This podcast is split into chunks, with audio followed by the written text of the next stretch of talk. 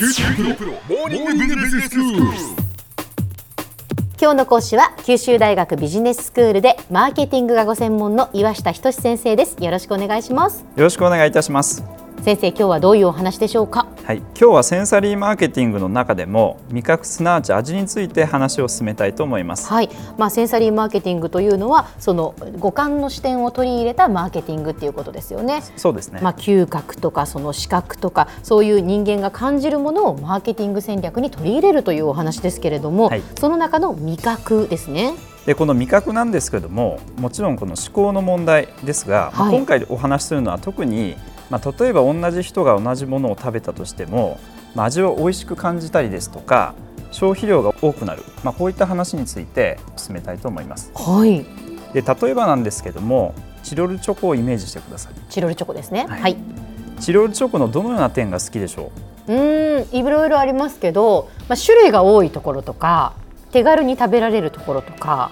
そうですよね、まあ、味を上げられる方もいれば、ええ。食感、形状、そして、まあ、包みのデザイン、まあ、うん。そういったさまざまなものが上げられるでしょう、はい、え回答が人によってまちまちになりそうですね、うん。まさにここがポイントです。はい。食べ物というと我々は一見味のみで判断するかもしれませんが、ええ。味のみならず複数の要因によって形成されているわけうです、ん。つまり味覚はこれまでにお話を進めてきた他の感覚からも影響されるわけです。はい。で一般的に我々の味覚味と香りという2要素から構成されると言われています。はい。基本的には好みな味の食べ物に対しては香りも好ましいと感じええ。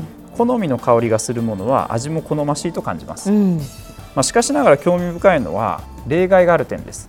へえ。え例えばドリアン、ええ。まあ、こちらは腐敗した玉ねぎにも似た、まあ、強烈な香りを放ちます。はい。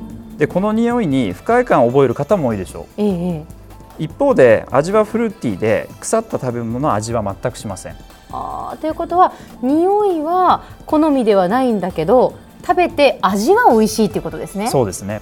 え香りと味だけでなく他の感覚も味覚評価に影響を与えます。うん。え例えば食べ物を口に含んだ時に得られる触覚情報これも味覚に影響を与えるわけです。うん。え人間は食べ物を口の中に含んでいる間舌で食べ物の触覚情報を感じ取ります。はい。えですので口当たりの良いものは同じ味でもより評価が高くなる傾向があります。うん。え例えば赤城乳業のガリガリ君を食べてみてどのような感じを得るでしょうか？ほうほうほうほう。シャリシャリとしたガリガリとしたそれこそ 美味しいって思います はい。で食べた時の食感にこだわり板アイスの中にかき氷を入れるように特殊な機械を使用しているんですあの食感いいんですよね。ですよね。ええ。で未だ解明されていないことが多いのが、はい。味覚と聴覚の関係です、味覚と聴覚の関係。はい、ほでここで一つ面白い例を紹介したいと思います。うはい。ヘッドフォンを装着した状態でポテトチップスを食べてもらう実験です。はい。えこの際参加者は2グループに分けられています。え一方のグループはポテトチップスを噛み砕く時の音がヘッドホンで低減されます。えうんもう一方のグループは逆に音が増幅されます。ほその結果噛む音がヘッドフォンによって増幅されたグループは低減されたグループに比べポテトチップスの鮮度ですとかサクサク感これを高く評価する傾向が明らかにされました。うへえ。ということはポテトチップスのその噛む音というかもうそのサクサクという音というのはしっかりやっぱり聞こえた方がいいっていうことなんですね。おっしゃる通りですメーカーはすでにこうした知見を活用していて一口で食べるには大きすぎるサイズでポテトチップスを作っているんです。あえて大きくしてるわけですね。はい。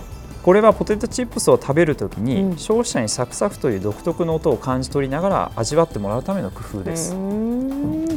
話を一歩進めまして食品の消費量、まあ、これを増やすにはどうしたらいいか考えてみましょはい、まず一つ目は製品のバラエティつまり種類の多さです。はい。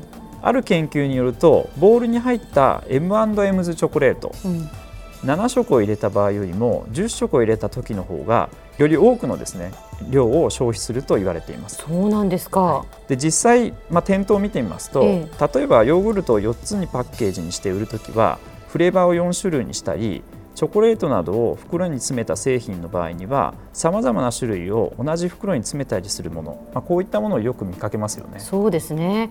何種類も詰め合わされているものの方をよく買います私も。まさにこの,、はい。あのバラエティが多くて買っちゃうケースですね、ええはい、で2つ目は、えーパッケージ内のレイアウトです。うん、整然と中身が並んでいるパッケージよりも形状色種類がまちまちに並んでいるパッケージの方が実は人は多くの量を消費します。例えばゴディバのパッケージに並列でなくランダムに入っているものがあるのはそのためです。うん。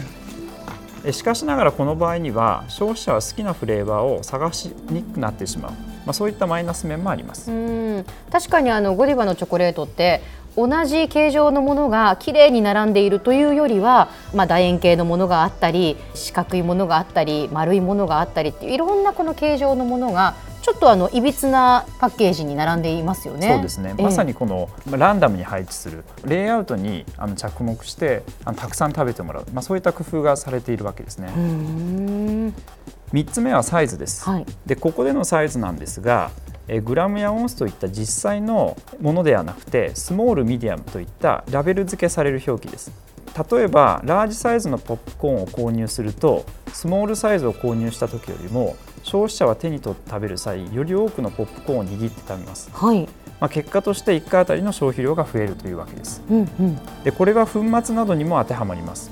例えば大きなサイズの粉末コーヒーボトルと手のひらに乗るサイズの粉末コーヒーボトルでは大きなサイズのコーヒーの方が1回あたりのですね使用量が多くなると言われていますはとしますとコーヒーメーカーとしては大きなサイズの粉末コーヒーボトルを消費者に販売した方が1回あたりの消費量が増えますので、うんまあ、年間あたりの使用量も増加するというわけですね。あなるほどそういうことですね。まあ確かにたくさん入ってるものの方があのあんまり気にせずに使ってしまいますもんね。ええケチケチせず使えるっていう感じですね。これが3つ目のあのサイズのあに見られるですね消費量の増加ということになりますね。うんでは先生今日のまとめをお願いします。え本日はセンサリーマーケティングの中でも味覚について話をしてきました他の五感や製品バラエティサイズをコントロールすることで実は味覚を変化させることが可能です今日の講師は九州大学ビジネススクールでマーケティングがご専門の岩下仁先生でした。どうもありがとうございましたああ。りがとうございました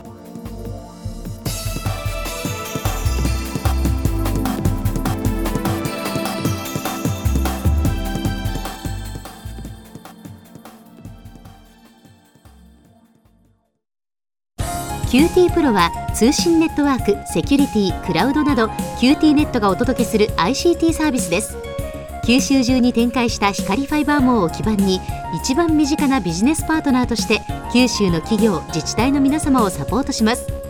詳しくは QT プロで検索を。